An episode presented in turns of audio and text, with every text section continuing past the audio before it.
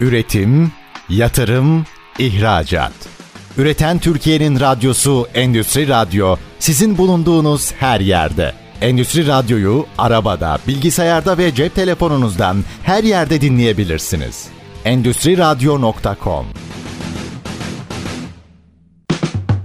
Çetin Ünsal'ın hazırlayıp sunduğu İşte Bunu Konuşalım programı başlıyor. İşte bunu konuşalımdan merhabalar. Türkiye'nin gerçek gündeminde birlikteyiz efendim. Teknolojiyi çok konuşuyoruz. İşte bir taraftan son işte 2022'nin Kasım'ından beri konuşulan üretken yapay zeka var. Birçok tartışmayı beraberinde getirdi. Teknolojinin kendi içerisinde aslında gelişimiyle birlikte üzerinde çalışılması gereken dersler var. Etik meselesi var. Çünkü etik eşittir hukuk anlamına geliyor. Bunlar sadece bizde değil bütün dünyada tartışılıyor. Regülasyonlarla aslında bu etik ve hukuk meselesinin bir şekilde bağlamaya alınması, belli bir bağla bağlamda buluşturulması hedefleniyor. KVKK var. Çok konuşulması gereken ve bugün sanki böyle hepimize kulaklarında bir şekilde olan ama yeterince biliyor muyuz bilmiyor muyuz tartışılır ama önümüzdeki süreçte çok daha fazla tartışılacak olan ki keza Avrupa açısından baktığımızda işin GDPR boyutuyla e, kişisel veri boyutu var. Bunların hepsini konuşacağız. Yani biz bugün teknolojiyi, yapay zekayı vesaire hukuk boyutuyla konuşacağız. Kıymetli bir konuğumuz var. Gemicioğlu Hukuk Bürosu yöneticisi Avukat Doktor Bora Gemicioğlu. Bugün işte bunu konuşalımın konu. Sayın Gemicioğlu iyi akşamlar. Yayınımıza hoş geldiniz efendim. Çetin Bey çok teşekkür ederim. Sağ olun. İyi yayınlar dilerim. Var olmuş çok teşekkür ediyorum. Üstadım gerçekten böyle e, büyük bir dönüşümün içerisindeyiz. Ve bu dönüşüm çok hızlı gidiyor. Ve bu hız yani normal şartlar altında eskiden böyle yeni yapılanmalar hukuksal boyutları e, hallolurdu. Ona göre giderdi vesaire. Bu hıza sanki hukuk yetişmeye çalışıyor gibi bir durum var. İşin hukuksal detaylarına girmeden önce bu konuyla ilgili analizinizi merak ederim. Şimdi e, bu aslında şöyle Stanford Üniversitesi'nin insan merkezli yapay zeka endeksi raporu diye bir rapor var. Belki dikkatinizi çekmiştir. E, Amerika'da 2013 yılında bu yapay zeka teknolojilerine yapılan yatırım 5 milyar dolar iken 2022 yılında 90 milyar dolara çıkmış bu rakam. 2025 yılında da 500 milyar dolara çıkacağı söyleniyor. Yine TÜBİTAK'ın bu konuda bir takım verileri var. Yani 2022 ve 2023 Türkiye Startup Ekosistemleri raporuna göre Türkiye'de en çok e, yatırım yapılan e, sektörlerden bir tanesi yapay zeka sektörü. Dolayısıyla yani bu konu e, hayatımıza çok etkin bir şekilde girdi ve gitgide de daha etkin olacak. E, ben sizin söylediğinize çok katılıyorum. Yani hukuk e, hakikaten buna yetişmeye çalışıyor. Ama yani burada regülasyon tarafında tabii onu biraz daha detaylı konuşacağız. Hı hı. Şimdi Türkiye tarafı ayrı, Avrupa Birliği tarafı ayrı ama Avrupa Birliği tarafında da baktığımız zaman şöyle bir durum var. Mevcuttaki bir takım teknolojilere göre bir e, regülasyon çalışması yapılıyor ama o teknolojiler de 3 sene 5 sene sonra aslında gene geri kalıyor. Yerinde yani, durmuyor. Problem o. Yerinde durmuyor evet. Hakikaten e, yetişmekte hukukçular e, zorlanıyor. Yani Avrupa Birliği'nde Avrupa Birliği'nin e, teknoloji konularında bir öncü olma çabası oldum olası var. Hı hı. Yani şöyle biz hani uzun zamandır bilişim alanında faaliyet gösteriyoruz. Dolayısıyla her gelişmeyi de aslında hem Türkiye hem uluslararası bacakları tarafından inceliyoruz. Örneğin bu bulut sistemleri geldiği zaman, ilk başladığı zaman Avrupa Birliği orada bir rapor yayınladı ve dedi ki ben dedi bu bulut sistemlerinden işte şu kadar istihdam yaratacağım, şu kadar gelir yaratacağım, şu kadar bundan Avrupa Birliği'ne fayda sağlayacağım diye bir takım çalışmalar yaptı ve aslında bunu gerçekleştirdi. Yani baktığınız zaman işte en büyük bulut sistemlerinin merkezlerinin merkezlerinden bir tanesinin aslında Avrupa olduğunu görebiliyoruz. Hı hı. Şimdi benzer bir yaklaşımı Avrupa Birliği yapay zeka açısından da kullanıyor. Yani şey yapıyor. Nitekim dünyadaki e, bu konudaki en etkin yasalardan bir tanesi daha doğrusu ilk yasa çalışması Avrupa Birliği'nde oldu. Ama tabii yani baktığımız zaman buradaki içeriklere hani burada benim tabii şey endişem var yani ilerleyen zamanda bu da yeterli olacak mı yoksa önümüze başka şeyler de çıkacak mı? Onu hep birlikte göreceğiz. Siz hukukçular kendi aranızda nasıl tartışıyorsunuz meseleyi onu da merak ederim. Yani biz hep hukukçular bu işi çözüm bulsun derdindeyiz de hukukçular kendi arasında bunu nasıl sohbet babında nasıl konuşuyorsunuz? Şimdi yani biz aslında daha çok şu açıdan yaklaşıyoruz. Hani mevcutta yapay zeka uygulamalarının yarattığı bir takım problemler var. Bu problemlerin neler olduğunu anlamak ve bu problemlerle ilgili hani hukuken bunu nasıl e, konumlandırmak, hangi kanunlar çerçevesinde bunları değerlendirmek üzere konuşuyoruz. Hı hı. Ama tabii buradan bir adım Türkiye'ye yaklaşırsak yani Avrupa Birliği regülasyonuna geri dönmek zorundayız. Çünkü elimizde bugün o var. Doğru. Yani hani bize onlar ön aldı. Evet yani onlar ön aldı. Dolayısıyla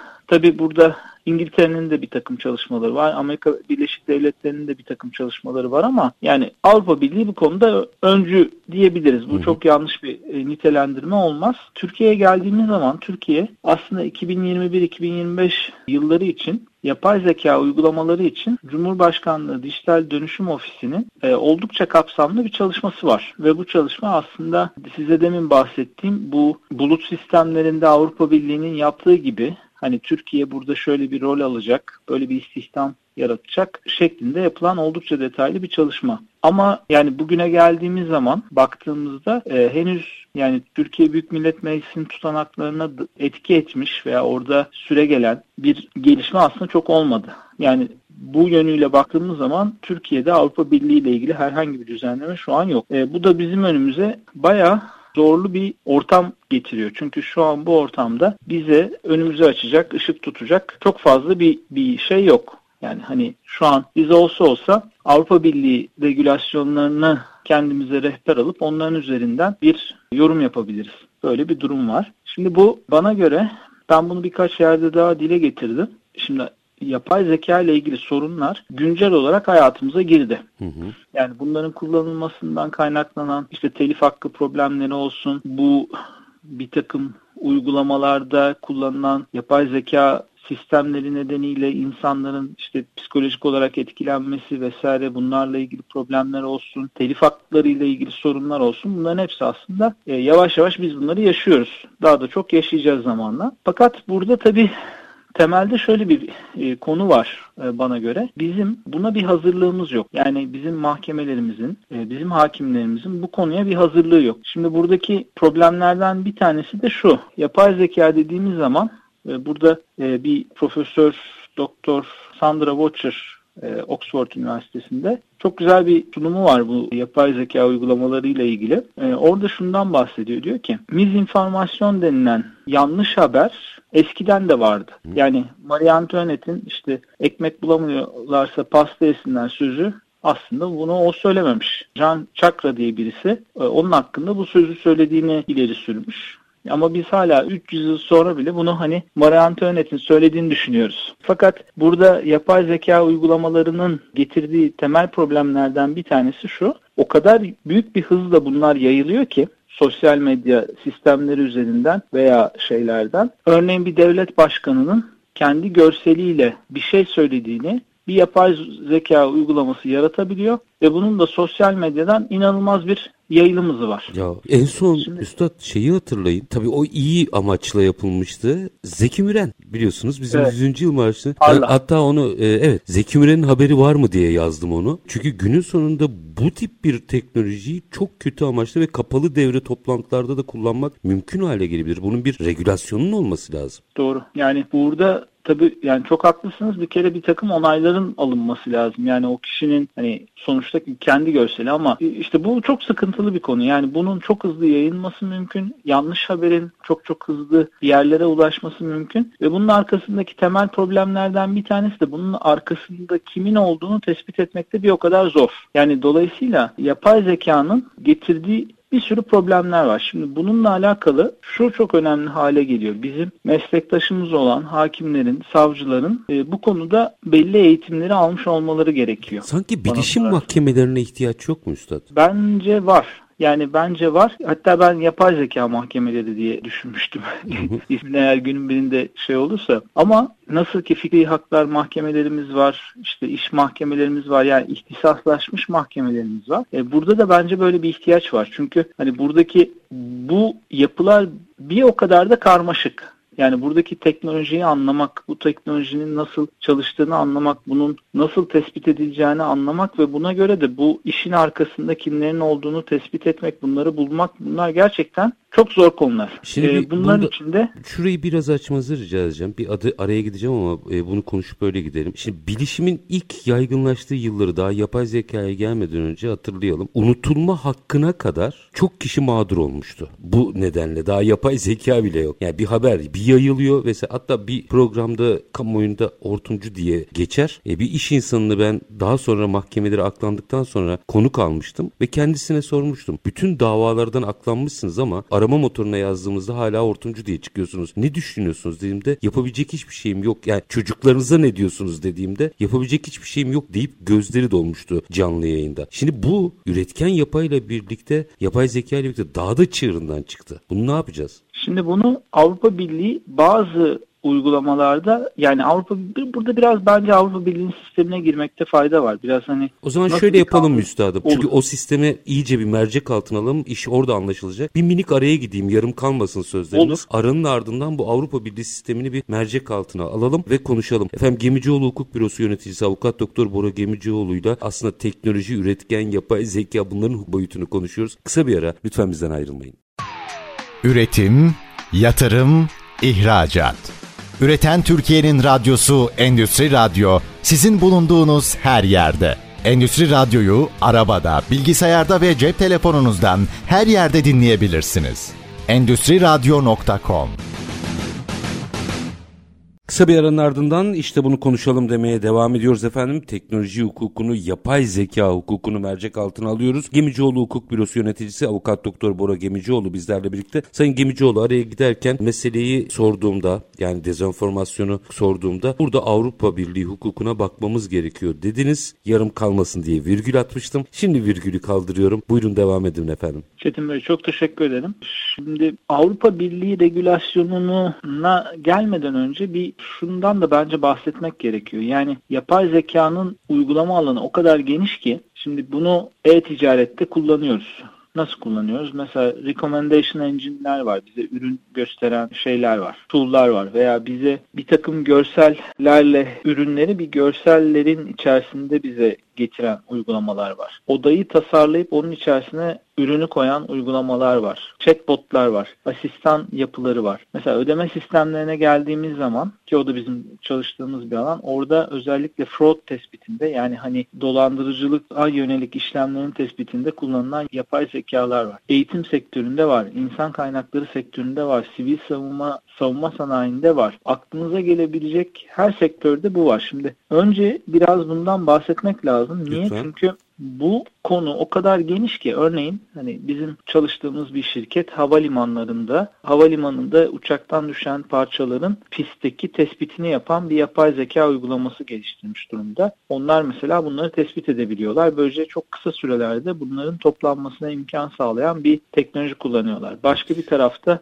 akıllı eldivenlerde kullanılıyor. Ne işe yarıyor? İnsanlar işte çalışırken orada el hareketlerini ezberliyor ve bir parçanın montajında diyor ki siz o parçayı takmayı unutmuş olabilirsiniz diyor. Şimdi buralardan çıkıyor, eğitime giriyor, oradan şeye giriyor. Dolayısıyla yani burada Avrupa Birliği regülasyonunun da her konuya çözüm getirebileceğini ben şahsen düşünmüyorum. Ama şöyle bir yapısı var. Dünyanın ilk yapay zeka yasası o yasası. yüzden o önemli bu arada. Risk temelli. Önemli. Biraz açarsanız sevinirim. Tabii ki. Şimdi temel prensipte şöyle yaklaşıyor diyor ki yapay zekanın güvenli, şeffaf, takip edilebilir, ayrımcılığa yol açmayan, çevreye zarar vermeyen bir şekilde kullanılması prensibini kabul ediyor. Yani burada güvenli, şeffaf, takip edilebilir olmasından bahsediyor. Ee, bir önemli kavram daha burada. Yapay zekanın üst denetiminin gerçek kişilerce yapılmasını istiyor. Yani yapay orada zeka yapsın istemiyor yani.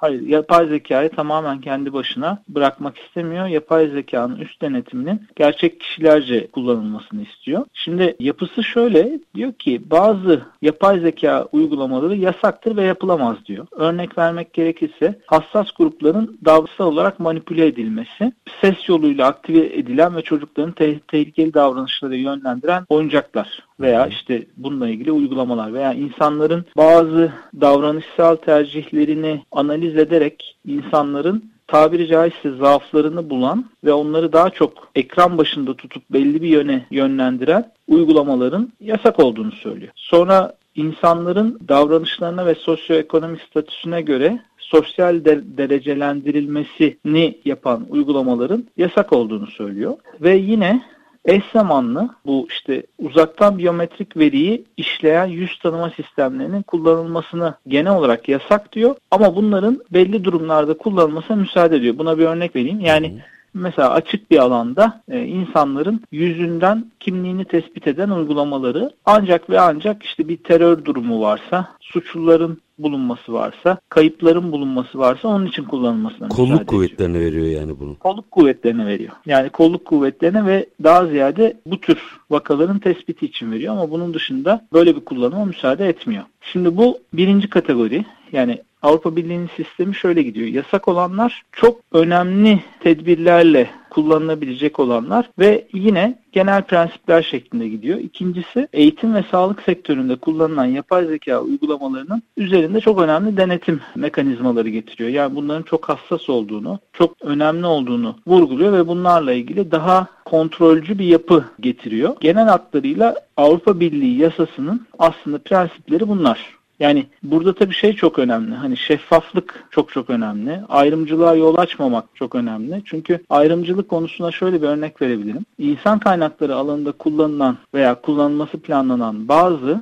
yapay zeka uygulamaları belli profilleri inceledikten sonra belli konularla ilgili örneğin erkeklerin mühendislik alanında daha iyi olduğu işte veya belli muhitlerde yetişmiş insanların işte belli konularda daha başarılı olduğu gibi bir takım sonuçlara varabiliyor. Çünkü Bu da biriktirdiği aslında, insandan kaynaklanıyor. İnsanın evet. ön yargısında ne varsa yapay zekada o var. Aynen böyle. Dolayısıyla ne oluyor? Bunun sonucunda aslında bizim kaçınmak istediğimiz işte ayrımcılık yapılmaması genel hukukun kaçınılmak istediği bir sonuç ama baktığımız zaman yapay zeka da önceki verileri analiz ettiği zaman bu tür sonuçlara gidebiliyor. Ama yapay zekanın bir enteresan durumu daha var. Yapay zekanın bizim hiç öngörmediğimiz algoritmalarla ayrımcılık yapması da mümkün. Mesela? Mesela bir örnek vereceğim. Yani bu örneği ben biraz şu an yaratıyorum diyeyim. Tamam. Diyelim ki bin tane iş görüşmesi kaydediliyor.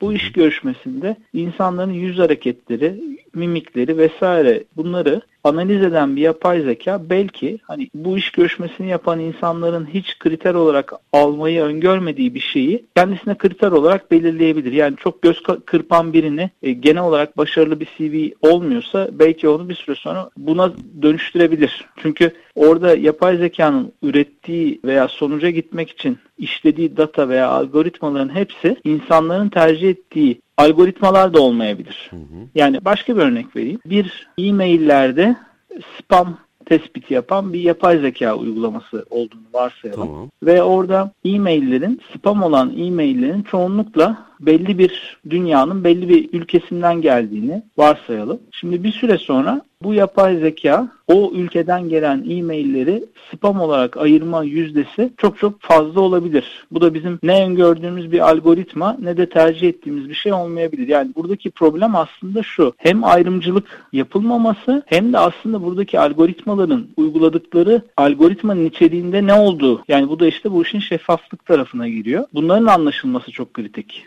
Çünkü bir tarafta çok önemli bir maili de spam'a atabilirsiniz. Öbür tarafta eşitlikçi olacağım derken spamleri mail kutularına doldurabilirsiniz. Gerçekten çok zor dengelenecek bir şey bu. Yani ben de aynı fikirdeyim. Bunlar o yüzden burada işte bu konularda şeffaflık bence en temel konulardan bir tanesi olmalı. E, zaten bu üst denetimin gerçek kişilerce yapılmasının da bir bakıma mantığı bu. Bunun çalışma prensibi ne? Bunun uyguladığı kriterler nedir? Bu kriterler yasalara, hukuka, işte bizim benimsediğimiz prensiplere uygun mudur, değil midir? Hani bunların denetiminin gerçekleştirilmesi ve bunun gerçek kişilerce yapılması çok çok kritik. Üstad burada bir şey açabilir miyim? Şimdi yasalar genellikle uyanlar için önemlidir. Yani bizler normal vatandaşlar olarak zaten yasalara saygılı, yasalara uymakla kendimiz hani yükümlülüğü için bu bizim normalimiz. Fakat dark web başta olmak üzere hiç yasaya zaten uymak gibi bir niyeti olmayanlar nasıl kontrol altına alınacak? Şimdi böyle açmazlar var. Şimdi burada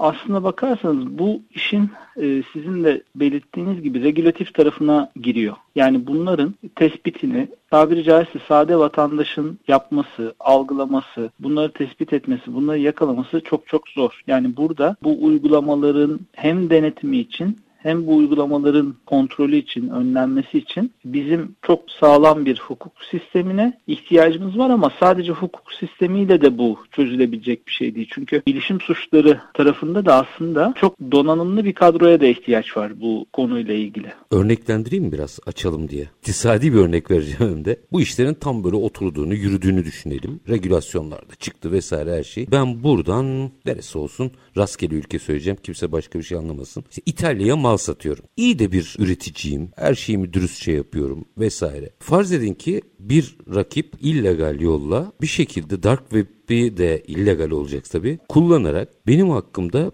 dezenformatif bir video, bilgi vesaire hazırlattı yapay zekaya. Çünkü o tarafta daha çok kullanıldığını biliyoruz bu işin. Ondan sonra benim için işte ayıklı pirincin taşını durumu başlıyor. Birilerinin bir önden yapay zeka bu kadar yaygınlaşmadan önden bizim bunun hukukçularını, bilir kişilerini vesaire uzmanlarını yetiştiriyor olmamız gerekmiyor mu? Yani bugün en fazla size iftira atarlar. O sonra iki gün sonra ortaya çıkar ama çok ciddi ciddi uluslararası ticari zararlardan bahsediyor olabiliriz çok kısa vadede. Yani bu dediğiniz çok doğru. Bu hatta geçtiğimiz senelerde hiç yapay zeka olmadan bile işte e-maillerin kopyalanması suretiyle Keza, işte evet. Ama şimdi bir daha feci bir durum. Evet, dolandırıcılık vakaları var. E tabi bunun içine yapay zeka girdiği zaman burada olabilecek sonuçlar sizin söylediğiniz gibi çok çok daha vahim olabilir. E bunlarla ilgili e, çok haklısınız yani çok çok donanımlı kadrolara ihtiyaç var. Aslında bakarsanız bu Cumhurbaşkanlığı Dijital Dönüşüm Ofisi'nin yaptığı çalışmada bu konuda bir istihdam yaratma niyeti de var. var. Biliyorum evet. Eğilim var. Dolayısıyla bu aslında o politikayla da çok örtüşen bir yorum sizin yaptığınız. Ben de kesinlikle bunun hani hiç vakit kaybetmeden üzerine çok eğilinmesi gerektiğini düşünüyorum. Bir tık öteye gideceğim şimdi. E, ama araya gideceğim. Sorumu soracağım. Araya gideceğim. Yine cevabını alacağım. E, hatta siz de bu konuyla ilgili bir dergide yazı da yazmışsınız. Hukuk ve yapay zeka diye. Onu da okudum. Hukukun bile yapay zeka ile yapılabileceği öngörüsü var. Ki bunun Amerika'da bir deneyimi oldu. Çok ciddi bir etik problemi çıktı. Siz de takip etmişsinizdir. Ve durduruldu. Çünkü insanın biriktirdiği ön yargılar oradaki mahkeme kararına yansıdı. Şimdi İşin hukuki boyutunda sizlerin mesleğinin nasıl etkileneceğini düşünüyorsunuz? Çünkü benim herhangi bir haksızlığa uğradığım anda benim hukukçuya ihtiyacım var. Şikayet edeceğim yapay zeka da bir hukukçuysa ben işin içinden çıkamam. Şimdi işin bu boyutunu biraz felsefi olarak tartışmak ve sizin görüşlerinizi almak isterim ama minik bir araya gidelim. Aranın ardından devam edelim. Ben Gemicioğlu Hukuk Bürosu yöneticisi avukat doktor Bora Gemicioğlu'yla yapay zeka temelli teknoloji hukukunu konuşuyoruz. Bizi nelerin beklediğine dair bir beyin fırtınası yapıyoruz yine hukuki temeller içerisinde. Minik bir ara. Aranın ardından işte bunu konuşalım diyeceğiz. Lütfen bizden ayrılmayın. Üretim, yatırım, ihracat. Üreten Türkiye'nin radyosu Endüstri Radyo sizin bulunduğunuz her yerde. Endüstri Radyo'yu arabada, bilgisayarda ve cep telefonunuzdan her yerde dinleyebilirsiniz. Endüstri Radyo.com Kısa bir aranın ardından işte bunu konuşalım demeye devam ediyoruz. Gemicioğlu Hukuk Bürosu yöneticisi avukat doktor Bora Gemicioğlu bizlerle birlikte işte bunu konuşalım diyoruz. Hukuku, teknolojiyi, yapay zeka bu boyutlarıyla mercek altına alıyoruz. Tabii hepsinde temelinde ekşisel veriler var. Şimdi Sayın Gemicioğlu araya giderken sizi sormuştum. Hukuk ve yapay zeka dediğimde peki orada denge nasıl korunacak? Şimdi burada tabii yapay zekanın temel yaptığı şu karmaşık aktiviteleri otomatize edip etmek için kullanılıyor. Dolayısıyla yapay zekanın bilişsel yetenekleri çok üstün. Yani bizim işte saatlerce süren bir araştırmamızı bulması, bununla alakalı bir veriyi toplaması, işte ChatGPT uygulamasında da zaten kullanılıyor. Yani bunları bir derleyip toplayıp bir metin haline getirmesi saniyeler alıyor. Ama burada birkaç tane temel konu var. Bunlardan bir tanesi şu. Bu veriyi nereden alıyor? Bu veriyi internetten alıyor. Şimdi internetteki verilere baktığımız zaman doğru veriler de var, yanlış veriler de var. Yani aslında yapay zekanın işlediği veri her zaman doğru veri değil. İnternetteki veri her zaman doğru veri değil. Şimdi böyle olduğu için bir kere burada bir sorun var. Yani hukuk açısından baktığımızda hani gelen sonuçların doğru olması açısından ki biz deniyoruz yani ChatGPT'yi bazı konularda araştırma yapması için denediğimiz zaman bazen anlamlı sonuç çıkabiliyor. Bazen çok doğru bir yere gelmeyebiliyor. Hocam ben de deniyorum. Hala manipüle edebiliyorum onu. Değil mi? Evet. Yani baktığınız zaman aslında şu an tam tam istediğinizi vermiyor. Ha ama doğru bilgilerle beslenirse yani doğru doğru bilgi, doğru kaynaklar hani bunlarla beslenirse şöyle olabilir diye düşünüyorum. Yani ben bugün hani çünkü şunu yapmak mümkün. Bazı firmalar zaten şunu yapıyor. Yapay zekayı içerik üretmek için kullanıyor. E, hatta Google'ın da bu konuda yakın zamanda yayınladığı bir tebliğ mi diyeyim? Tebliğ denmez ama bir direkt şeyi oldu. Bir e, açıklaması diye. Guideline oldu, açıklaması oldu. O şuna bakıyor. Yani yapay zeka ile üretilip üretilmediği değil aslında kendi standartlarındaki bir içerik olup olmadığının denetimine bakıyor. Dolayısıyla işte buradaki verinin doğru olup olmadığını sağlanması yine gerekiyor. Şimdi bizim tarafa geldiğimiz zaman burada eğer şayet yapay zekaya biz hani doğru hukuki kaynakları verirsek ve sadece bunlardan beslenmesini sağlarsak belki daha doğru düzgün bir araştırma alma imkanımız var ki bazı demin de onu anlatıyordum. Yani bazı şirketler yapay zekayı kullanırken verileri kendilerinin vermesini tercih ediyor. Şu verileri işleyerek şu işi yap diyor. Ama yine de hukukun e, şöyle bir tarafı var. İşte burada aslında demin bahsettiğim yani bilişsel yetenekleri, analiz yetenekleri çok üstün ama insan düşüncesine denk değil diye düşünüyorum. Şöyle ki e, biz bir davada hakimin vicdani kanaatine göre karar verme imkanı vardır. Tarafların durumuna göre karar verme imkanı var. Oradaki insanların yaşantısına bakıp oradaki yaşantıda kimin neye ihtiyacı var ona bakarak karar verme imkanı vardır. Yani hukuk her zaman matematiksel değildir. Yani kanun yani başka davalar... doğru mu tanımım? Evet. Kanun başka, adalet başka bir şey olabilir. Yani kanunla bağlıyız biz tabii. Hayır, yani kastettiğim hakim bağlıyız. kararını verirken orada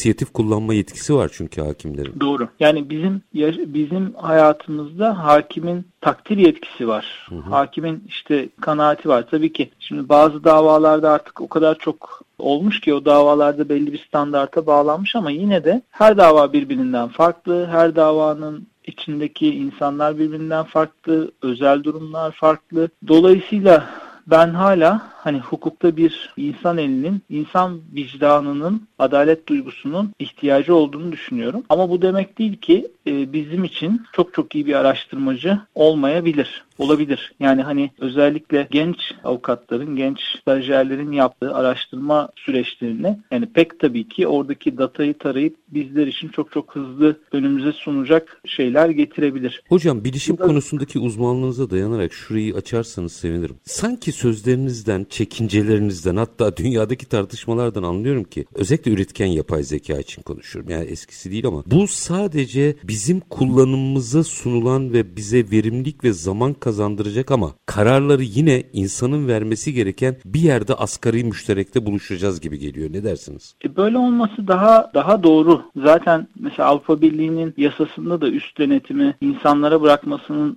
sebebi bu. Doğru. Yani sadece bir data analizi değil yani bunun içerisinde işte farklı yaklaşımlar da var. Burada aslında şu konu da var. Hani zaman içerisinde işte insanlar işlerini kaybedecek mi? Hı hı. Olabilir. Yani hani yapay zekanın veya yapay zeka işte robotlarla ilgili de bir sürü gelişme var. İşte Elon Musk ilk beyin çipini bir insana yerleştirdi, bunu ilan etti. Yani hani inanılmaz bir teknolojik gelişme var. Hani burada ihtiyaç neye dönüyor? Burada aslında bu tür teknolojileri iyi kullanan insanların daha avantajlı olacağı bir döneme doğru gidiyoruz. Yani evet bazı işler belki yok olacak. Hani otonom arabalar geldiği zaman belki daha az şoföre ihtiyacımız olacak. Ama onlar da Ama yeni mesleklere taraftan, gidecekler yani. Onlar da yeni meslekler doğacak. Yani bu, bu, bu teknoloji bunlara sebep olacak. Ama ben size katılıyorum. Yani insanın işin içinden tamamen çıkması benim de gönlümden geçen bir şey değil açıkçası. Peki bakalım göreceğiz bu karada. Biz mi çok iyi niyetliyiz? Dünya nerede uzlaşacak onu da bilmiyoruz ama e, günün sonunda şimdi evet Avrupa Birliği'nde bir yasal düzenleme oldu. Bilmiyorum Amerika'da şu anda herkes inceliyor anladığım kadarıyla dünyanın her yerinde bu yasayı. E, bir şekilde farklılaşmalar olacaktır. Fakat tüm bunların içerisinde bir 6-7 dakikam var bunu da konuşmak isterim. Bütün bunların içerisinde teknoloji gelişiyor. Yani biz regülasyonları ve hukuku bir şekilde buraya yetiştirmeye çalışırken